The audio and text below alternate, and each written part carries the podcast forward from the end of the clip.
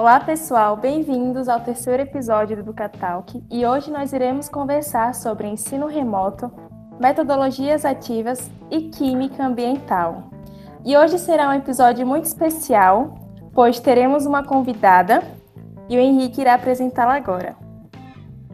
Então, pessoal, hoje nós temos a professora Flávia Braga Serbin. Seja bem-vinda, professora. Olá, Carlos. Olá, Jaiane. Obrigada pelo convite. Um prazer estar aqui hoje conversando com vocês e com os ouvintes do Educatalk. Sou fã de carteirinha, escuto né, todos os episódios, já escutei todos, e vai ser bem legal o nosso bate-papo de hoje. Então vamos aqui ler bem rapidinho né, a formação, currículo extenso da professora, né, mas a gente vai resumir aqui. Então, a professora é licenciada em Química pela Universidade Federal de Pernambuco e possui mestrado em Ensino de Ciências pela Universidade Federal de Alagoas. E desde 2011, ela é professora do Instituto Federal de Alagoas, onde desenvolve pesquisas na área de metodologias ativas e tecnologias digitais aplicadas ao ensino de Química. Topado, né? Então, vou explicar um pouco como vai ser essa nossa, como vai ser esse nosso momento. Nós elaboramos algumas perguntas à professora Flávia. Ela vai respondendo e a gente vai dialogando à medida que as coisas forem surgindo, né? Como eu falei no início, nosso tema hoje vai falar sobre ensino remoto, metodologias ativas e química ambiental e qual é a relação entre esses três, entre esses três conceitos. Bom, vou começar com a primeira pergunta, professora Flávia. Sinta-se à vontade. É, Para a gente iniciar a nossa discussão, a senhora pode definir o que são as metodologias ativas? É, bem, as metodologias ativas são é, aquelas em que o aluno é, ele faz parte, ele é o centro do processo de aprendizagem, né? O centro do processo, que numa, numa metodologia que a gente diz a metodologia tradicional, esse lugar do centro, ele é do professor, numa metodologia ativa, passa a ser do estudante. O estudante como centro do processo da sua aprendizagem. O estudante deixa de ser um sujeito passivo, só receptor de informações, e ele passa a ter um papel ativo, né, um papel de protagonista no seu processo de aprendizagem. Então, de modo geral, são metodologias que estimulam a participação e o desenvolvimento da autonomia do estudante né? Um estudante mais ativo, mais autônomo, mais participativo, um estudante protagonista, digamos assim. Então, como a professora Flávia falou, são metodologias que incentivam que o aluno atue, que o aluno atue, né, professora? Que eles tenham ações participativas, que eles construam esses processos junto com o professor, não é isso? Isso mesmo, Jaiane. E aí, dentro da proposta de química ambiental, de educação ambiental, uma metodologia ativa, ela tem um papel de extrema importância dentro do planejamento do professor.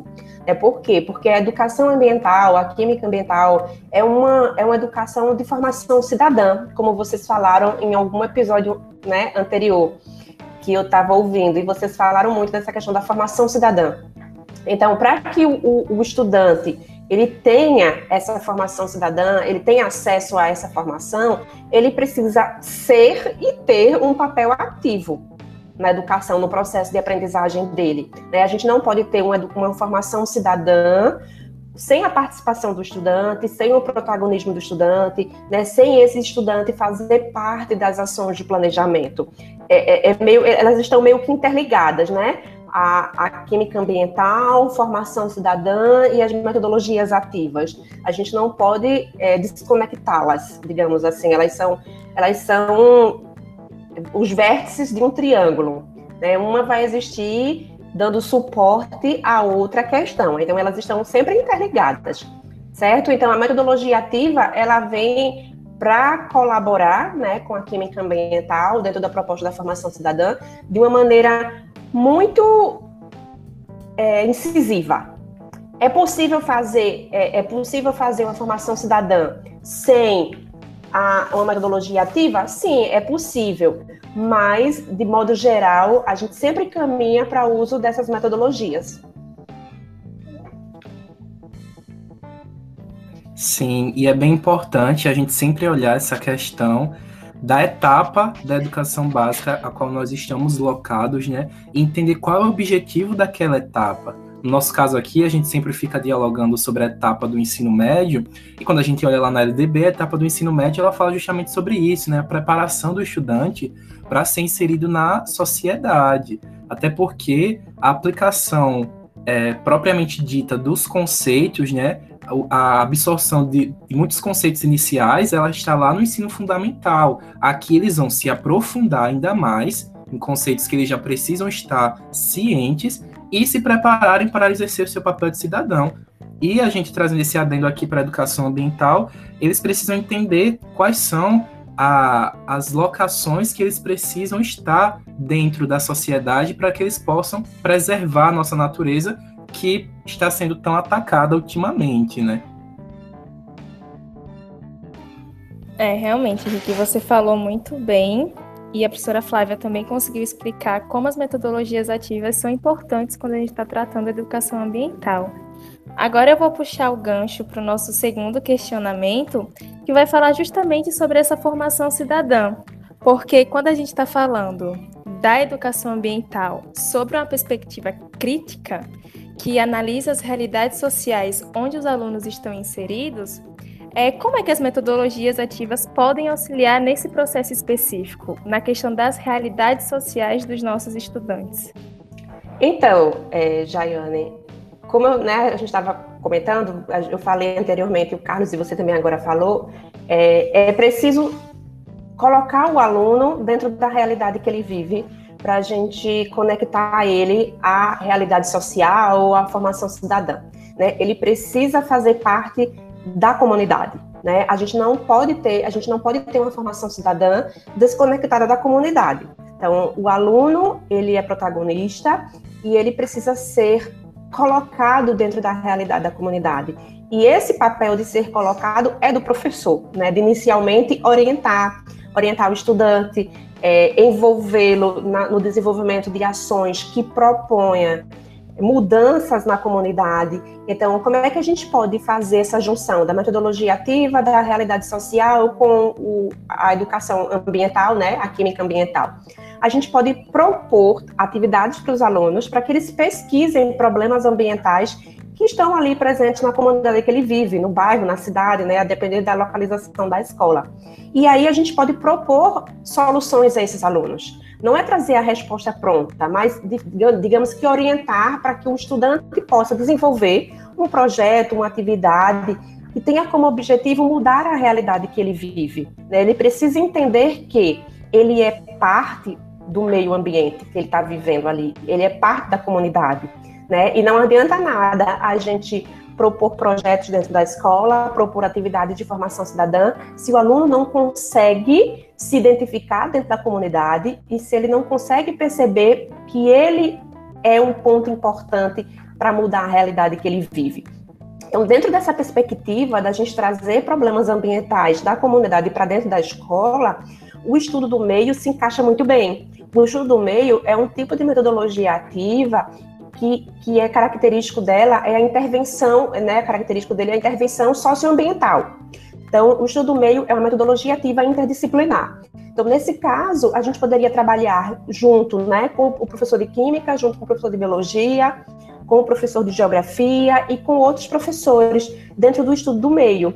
E aí, dentro desse estudo do meio, né, que a gente vai estudar os problemas da comunidade, a gente pode pedir muitas atividades aos estudantes, né? Atividades que estimulem esse protagonismo, por meio de webquests, né? Que seriam, é, seriam um projeto de pesquisa orientado, né? A gente dá as etapas para esse aluno, para esse aluno pesquisar. A gente pode também pedir que eles façam produção de documentários sobre os problemas ambientais, produções, produções de histórias em quadrinhos ou produções de podcasts, de vídeos então, dentro da realidade do estudo do meio, que seria o estudo da comunidade, existem inúmeras atividades que os alunos podem desenvolver, se colocando no meio ambiente que ele está inserido, que a escola está inserida, e propondo atividades de mudança para esses problemas.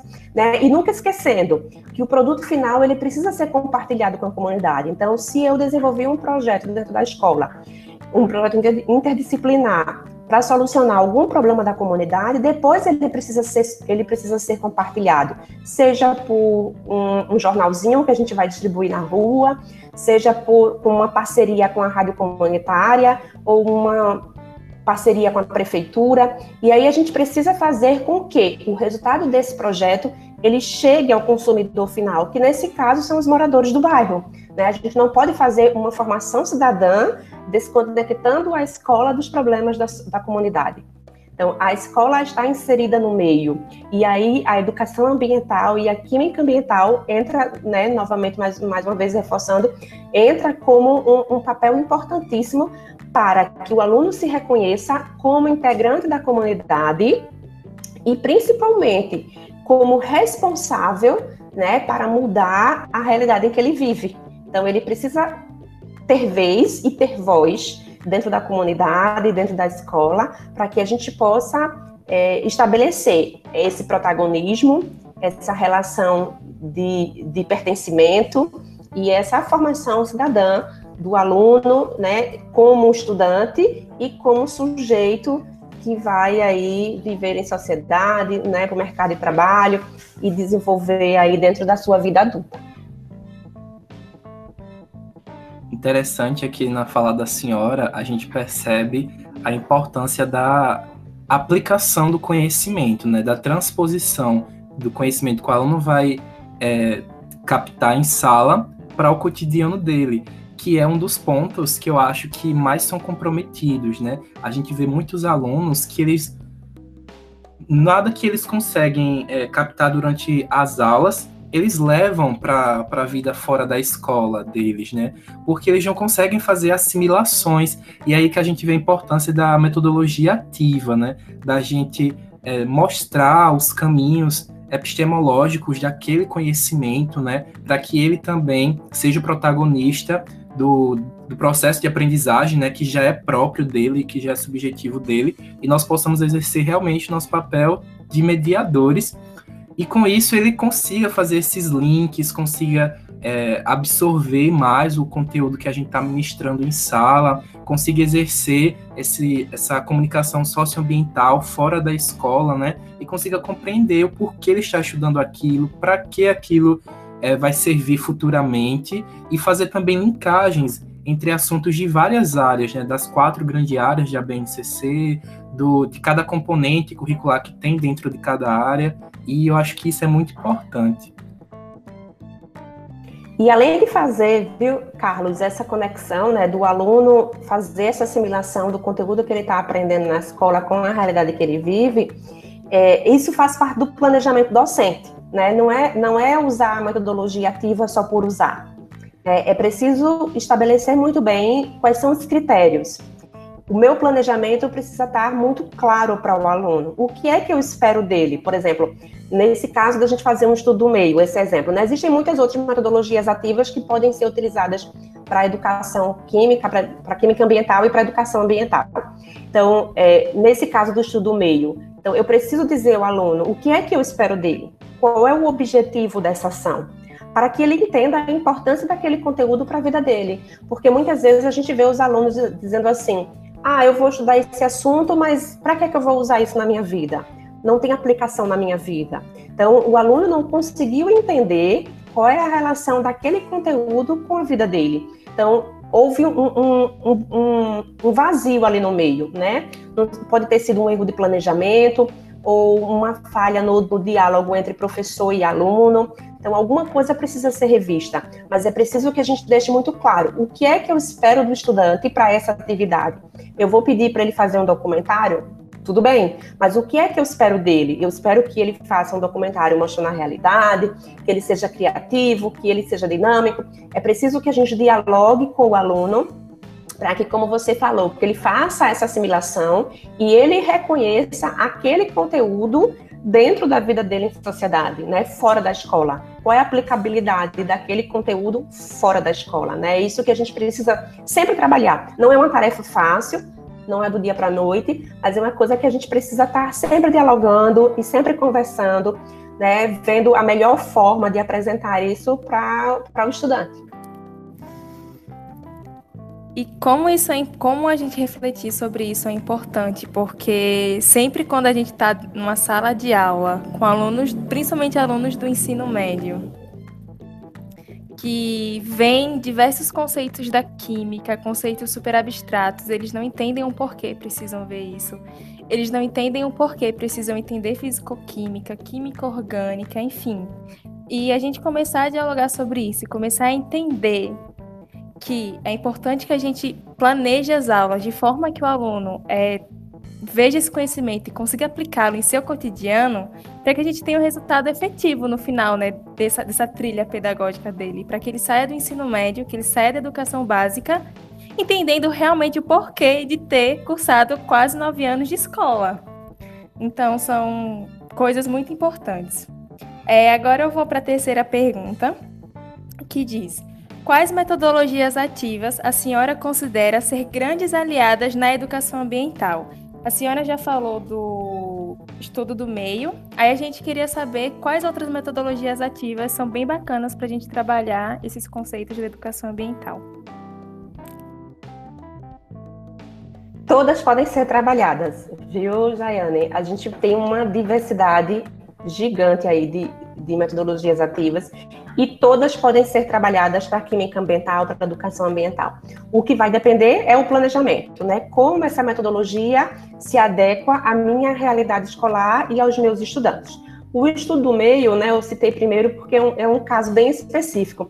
Quando a gente pensa aí em educação ambiental, em química ambiental, a gente já pensa em estudar a comunidade, estudar o meio ambiente, estudar o, o que existe ao redor da escola.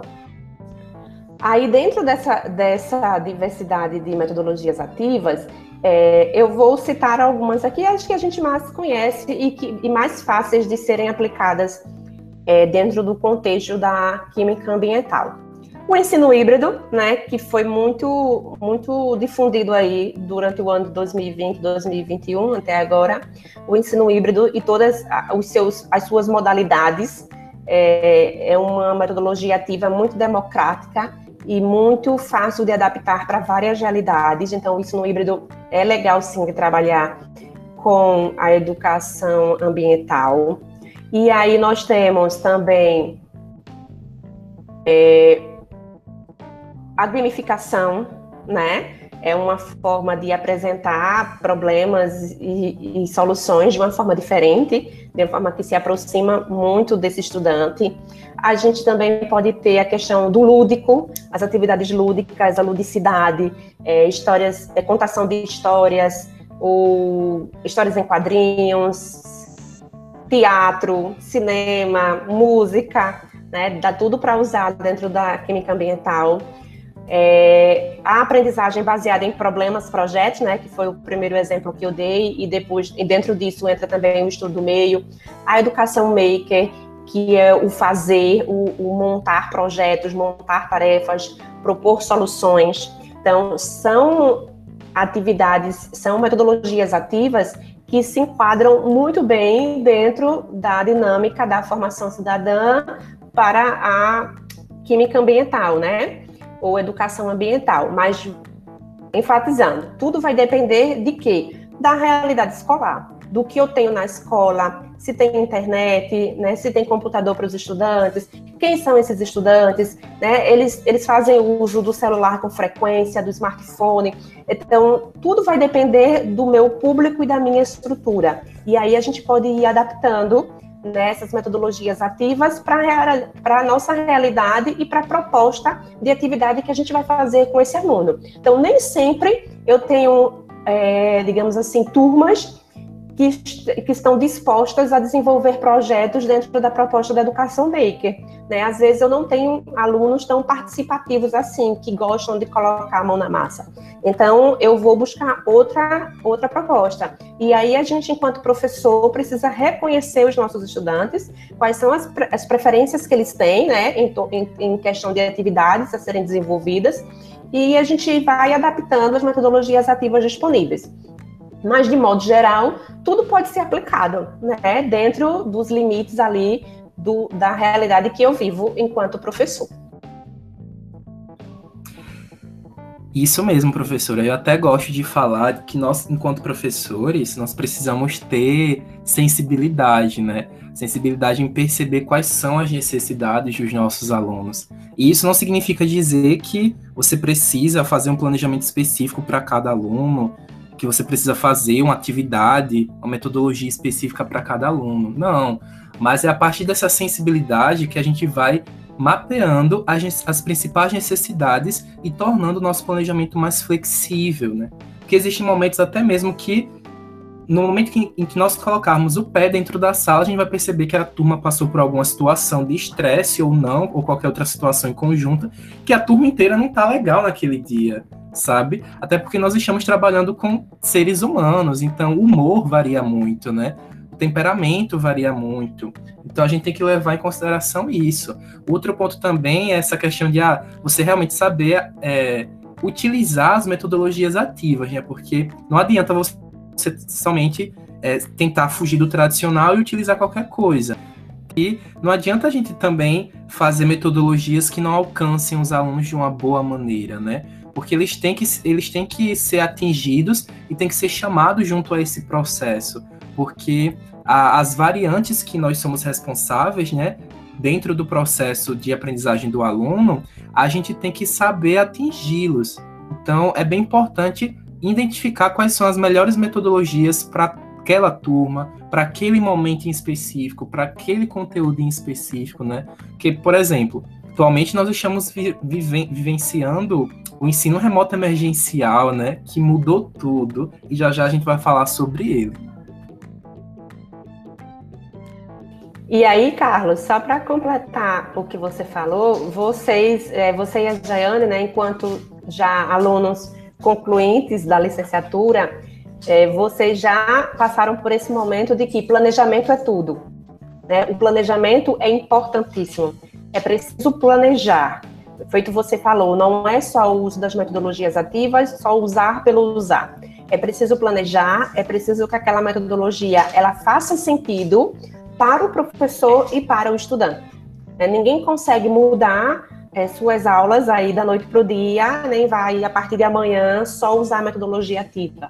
Né? É preciso ir construindo aos poucos. Tudo é um processo. É preciso que o professor também tenha essa, esse processo de adaptação para a migração para as metodologias ativas, que não é um processo fácil, né? Enquanto professora, eu digo que não é fácil para a gente sair do centro do processo e dar esse centro, né? Passar esse local para o estudante. É um processo contínuo, é um processo formativo que leva tempo e que precisa ser construído, mas que, acima de tudo, a palavra de ordem é planejamento planejar. Né? Planejar as ações, planejar o processo, planejar o que é que eu vou é, pedir para esse aluno, qual vai ser o processo de construção, qual vai ser o itinerário formativo dentro da química ambiental. O planejamento é essencial para essa, essa nossa tarefa, né, para esse nosso desafio.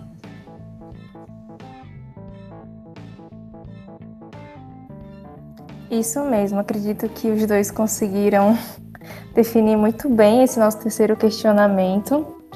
E dentro, inclusive, da educação ambiental, é importantíssimo que a gente planeje, que a gente pesquise muito. O professor é um eterno pesquisador. A gente precisa pesquisar muito, a gente precisa conhecer muito bem a realidade dos nossos estudantes. A gente precisa conhecer muito bem quais são os materiais que tem à nossa disposição para a gente conseguir desenvolver esse nosso planejamento.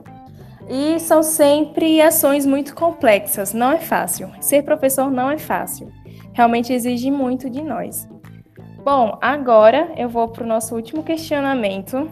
E não teria como a gente fugir da BNCC. É, a gente sempre pauta muito as nossas discussões em cima dela. E esse nosso último momento vai ser justamente falando sobre é, se, as, se todas as metodologias ativas podem ser desenvolvidas dentro do contexto que a BNCC propõe para a química ambiental. Lembrando que ela não vai trazer é, conteúdos muito bem específicos e delineados sobre, sobre química ambiental. Mas ela vai trazer alguns, ela vai trazer alguns temas norteadores, ela vai trazer alguns objetos de conhecimento que conseguem dialogar com essas proposições. Então, professora. Jaiane, eu acho que eu acabei respondendo a sua pergunta no questionamento anterior, né? Todas as metodologias ativas se aplicam para a química ambiental? Sim. E todas as metodologias ativas se aplicam para a química ambiental dentro da proposta da BNCC? Também sim. O que vai, o que vai nortear a escolha da metodologia que a gente vai utilizar é o planejamento da escola, a série que a gente está trabalhando, a realidade escolar, a estrutura escolar, mas trabalhar com a base traz um enriquecimento maior do processo.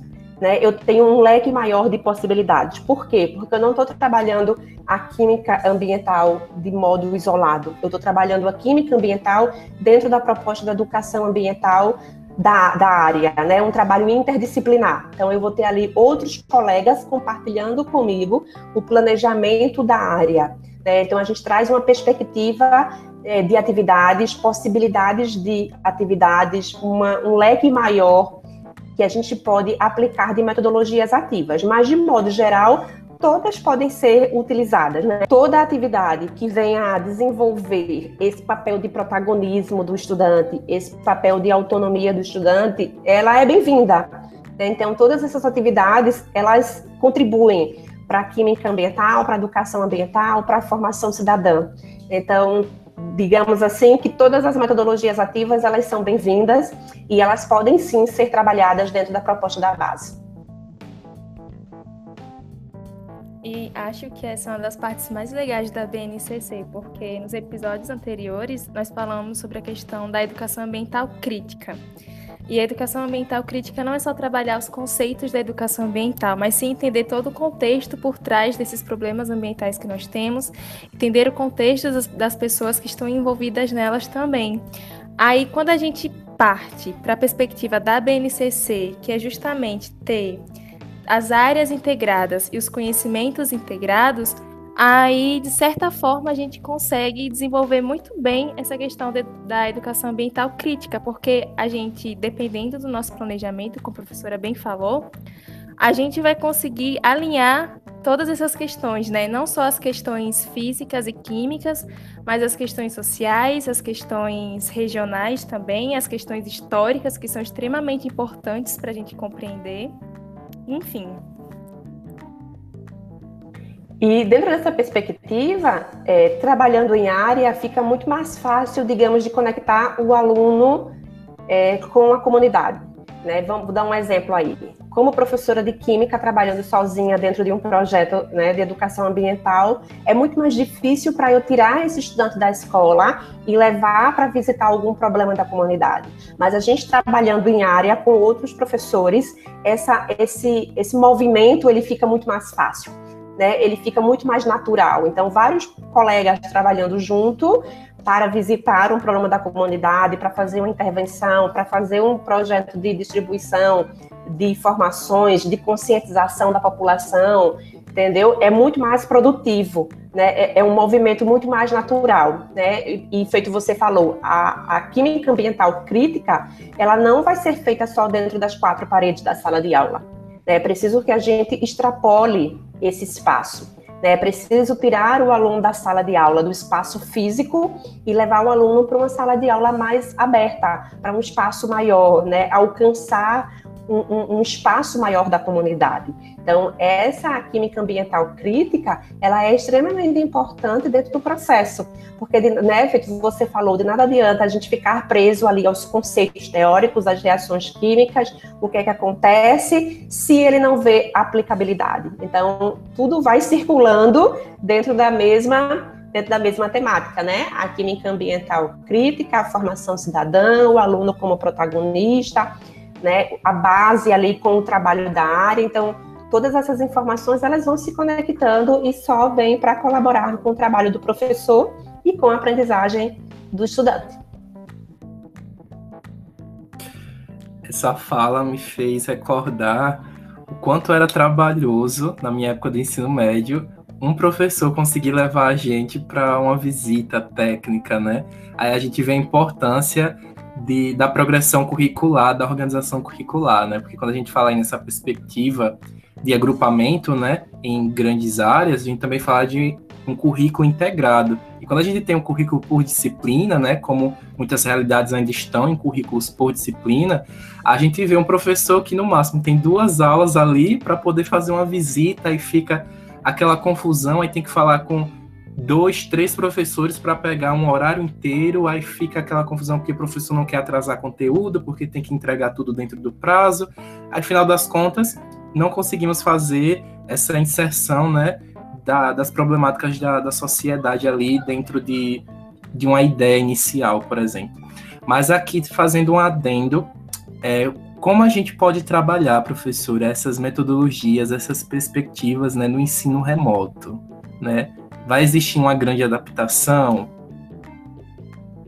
Algumas metodologias, elas são impraticáveis dentro do ensino remoto, né? Alguns tipos, alguns formatos. Por exemplo, é, a sala de aula invertida, né? Que é uma modalidade de ensino híbrido. Dentro do ensino remoto é, fica inviável, porque na sala de aula invertida a gente precisa ter a sala de aula espaço físico, coisa que no ensino 100% remoto ele não existe, ela não existe. Então, é, algumas metodologias elas vão ficar impraticáveis, mas em compensação outras ganham muito destaque. Por exemplo, voltando aí para o estudo do meio. Né, o estudo do meio pode ser feito pelo estudante com a supervisão dos pais ou responsáveis, não necessariamente com a supervisão do professor. Então, o professor pode pedir que, fora do horário do ensino remoto, o estudante visite a feira livre da sua cidade que normalmente é um, é um local de, de grandes problemas ambientais, né? Ou visite o, o riacho que corta ali a cidade. Então, você pode pedir para que o estudante é, acompanhado dos responsáveis, ele faça essas visitas dos problemas da comunidade, do bairro em que ele vive. Então, esse estudo do meio ele ganha força com o ensino remoto né, porque ele pode ser feito no horário extra classe. E aí você pode pedir para o aluno fotografar, fazer vídeos, né, fazer documentários que podem ser feitos dentro do ensino remoto e podem ser compartilhados. Então, à medida que algumas, alguns tipos de metodologias ativas elas perdem, elas perdem aplicabilidade no ensino remoto, outras ganham totalmente força e podem ser utilizadas, que é o caso também da contação de histórias, que dentro da da educação ambiental é muito bacana, porque aí a gente pode envolver outros professores, os professores de artes, os professores de língua portuguesa, o professor de história, e a gente pode desenvolver, né, fazer a contação de história daquele problema ambiental que a, que a escola identificou na comunidade. Então, o professor vai ali, vários professores, dentro do mesmo momento do ensino remoto, também é possível, e eles vão desenvolvendo ali por meio de uma contação de histórias né, como surgiu aquele problema da comunidade. Então, você pode agregar os conhecimentos da química, da biologia, da história, da geografia, né, todos os aspectos, os aspectos sociais, econômicos, políticos, históricos, então, dentro da mesma discussão. Então, é, é muito bacana, é muito interessante fazer momentos desse tipo de diálogo conjunto, né? Porque não adianta a gente trabalhar com a base dentro da proposta de uma abordagem interdisciplinar e continuar cada um dentro do seu quadrado, dentro do seu espaço individual de sala de aula. Né? Não, é, não é por aí. É preciso que a gente dialogue em conjunto, é preciso que a gente tenha momentos de compartilhar esse espaço de sala de aula também. Bom, pessoal, essa foi a nossa discussão de hoje.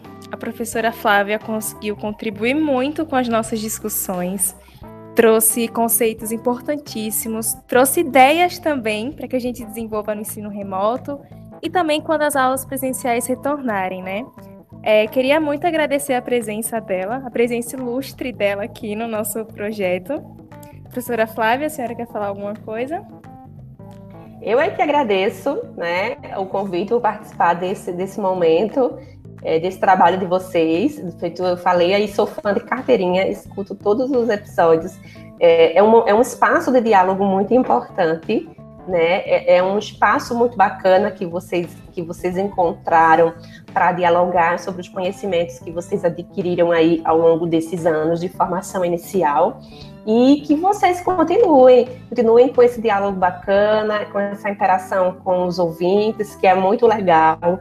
Vocês se fazem entender de forma muito simples, de forma muito direta, e, e isso é muito bacana. Então, continuem com esse espaço, né, novas temporadas, né, que eu acho que todo mundo que escuta aí a programação espera novas temporadas, que vocês alcancem bastante sucesso com esses diálogos e que é, consigam é, encontrar, digamos assim, né? Que eu acho que esse é o principal objetivo: encontrar outros estudantes, outros licenciandos que estão um pouco afastados, né, estão um pouco desencantados com, com a docência, para que eles possam se reconectar.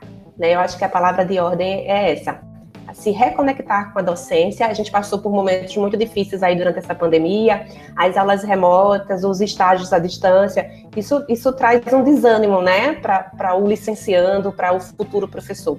Mas é momento da gente se reconectar e vocês estão fazendo esse papel assim de forma brilhante. Parabéns aos dois e desejo voltar em outros momentos, viu? Por favor, me convidem mais vezes. Convidaremos sim, viu?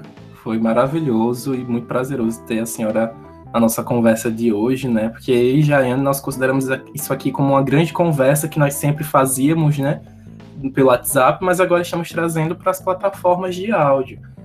Então, é isso, né? Esse, esse foi o nosso terceiro episódio da segunda temporada. Próxima semana será o último. Né? As nossas temporadas estão bem curtinhas, até por questões de tempo de planejamento que a gente está tendo. Mas a próxima temporada nós vamos elaborar, vamos repensar outras temáticas, né? Algumas dinâmicas também. Vocês podem lançar sugestões lá no nosso direct do Instagram. E podem também é, interagir mais com a gente, lançar comentários, dúvidas e o que mais quiserem falar.